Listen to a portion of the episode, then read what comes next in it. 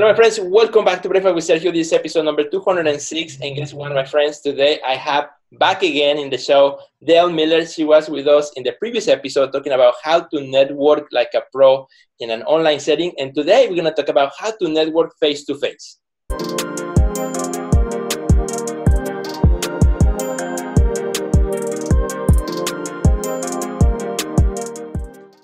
Hello, Dale. Good morning. Good to see you again. For those of you, my friends who do not know Dale, if you missed the last episode, please go back and check it out.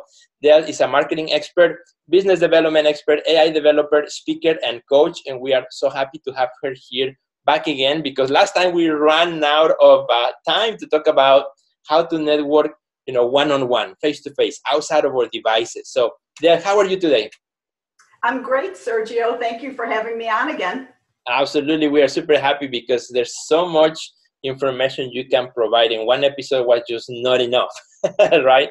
Right, exactly. It's there, there is a lot to this networking thing. Exactly. So we want to provide our friends with more value as you did last time, which was awesome. I, am also using uh, that particular advice myself to connect with people that I want to connect with.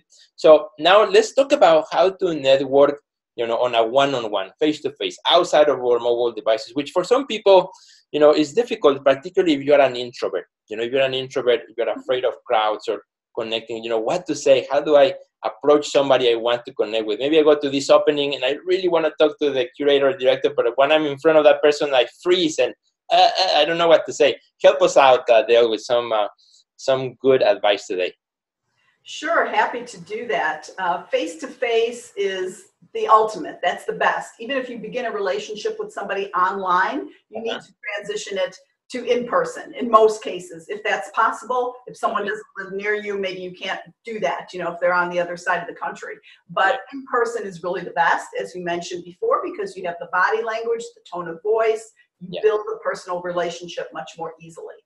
I would say some of what I said in the previous episode that it's important to do your research. So if you're going to a gallery opening, of course, know something about the gallery. What kind of work do they show?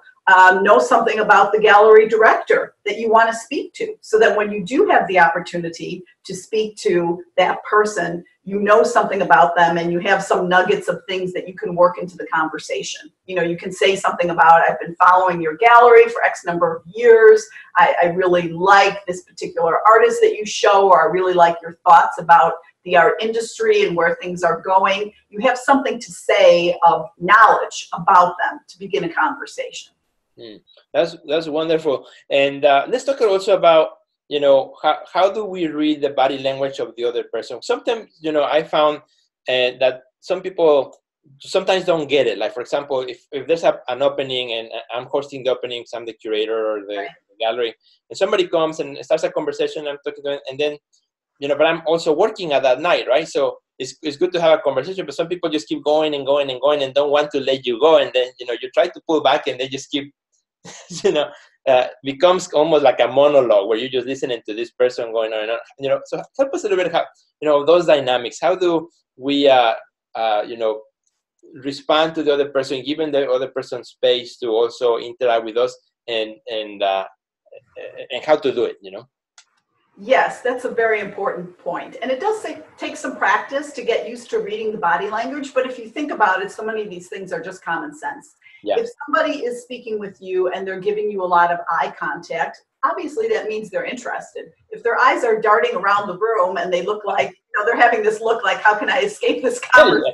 uh, then you know that it's time to exit, that you're annoying the person. Um, it, it, doesn't mean that they don't like you or don't ever want to talk to you again, but maybe, like you say, they have other things on their mind. They have to talk to other people that are there. Yeah. And having an in depth conversation with you right now is not priority.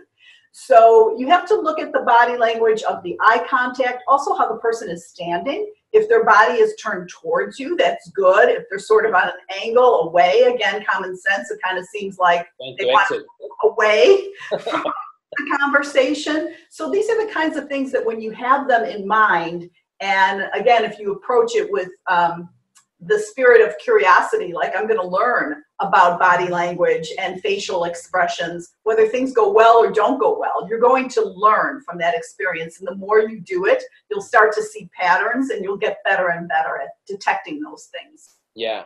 And um, a part of the part of the networking, like kind of like that in first introduction where you introduce yourself and you get going in the conversation, what would be a good advice to how to follow up after that encounter, right? Maybe you you went to this event, you connected with somebody, maybe it was a great conversation, it was short, but it was good and sweet, and now it's over. How do you, you know, keep that connection? How do you go back and reconnect or or follow up on that connection?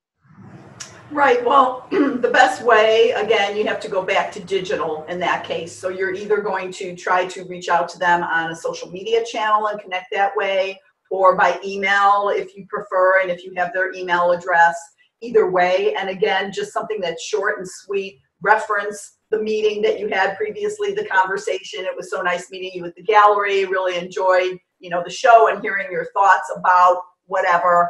And, you know, would just love to stay in touch something short and sweet like that, but again, reminding them of the connection because many times the people you want to connect with, they meet a lot of people. They're not necessarily going to remember you. So if you say something that will refresh their memory about that, they're more likely again to connect or respond.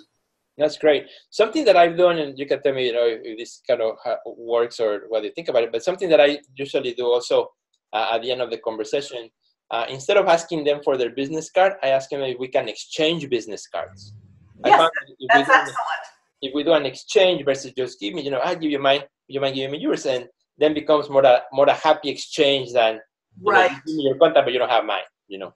Yes, yes, I like that point, and I agree with that completely. And also on that subject, I still believe in business cards. I know a lot of people yes. feel like those are going by the wayside or that they should, but I don't agree with that because I think there is still something to having a tangible physical object that will spark your memory about the person. Maybe you won't keep it, maybe you wind up throwing it away, you know, in a week from now. But at least from that initial meeting, I think it's good to have a business card. Absolutely.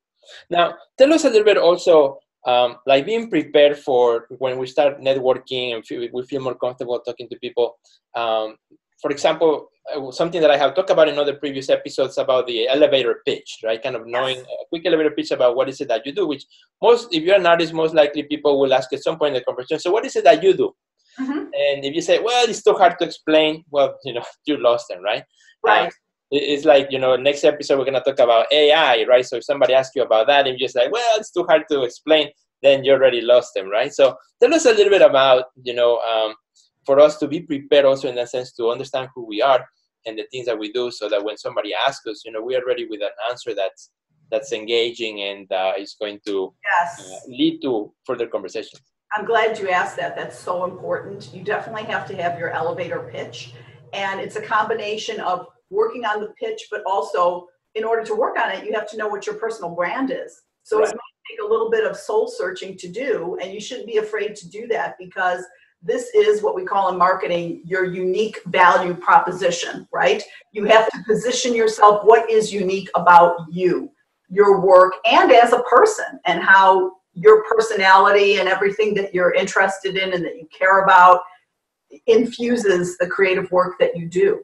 So that takes some thought. Don't be afraid to dig into it. Write it out. It shouldn't be something that you just think about and keep in your head. Literally, there's something about writing it down that makes it concrete. And then, of course, you have the opportunity to then, you know, edit it, go back and refine it, think about is that really correct what I wrote? And it's an ongoing process. It's not like you have that once and you're done. It, right. it evolves. Right. So you definitely need to have that because that is your way to say in a short way to get somebody's attention and have them gain an understanding of what you do. And then you know it's working when somebody says, "Oh wow, that's interesting. Tell me more about yes. that." So where can our friends find you on social media? They can find me on LinkedIn. That's the channel that I'm most active on. So please search for me there. Awesome. And uh, by email, if people want to reach out as well, which is simple. It's my name, Dale, D A L E dot Miller, M I L L E R, 529 at gmail.com. Awesome. Super good. Thank you, Dale. I want to say thanks to all our friends who are watching today or you're listening to the podcast. Thank you so much.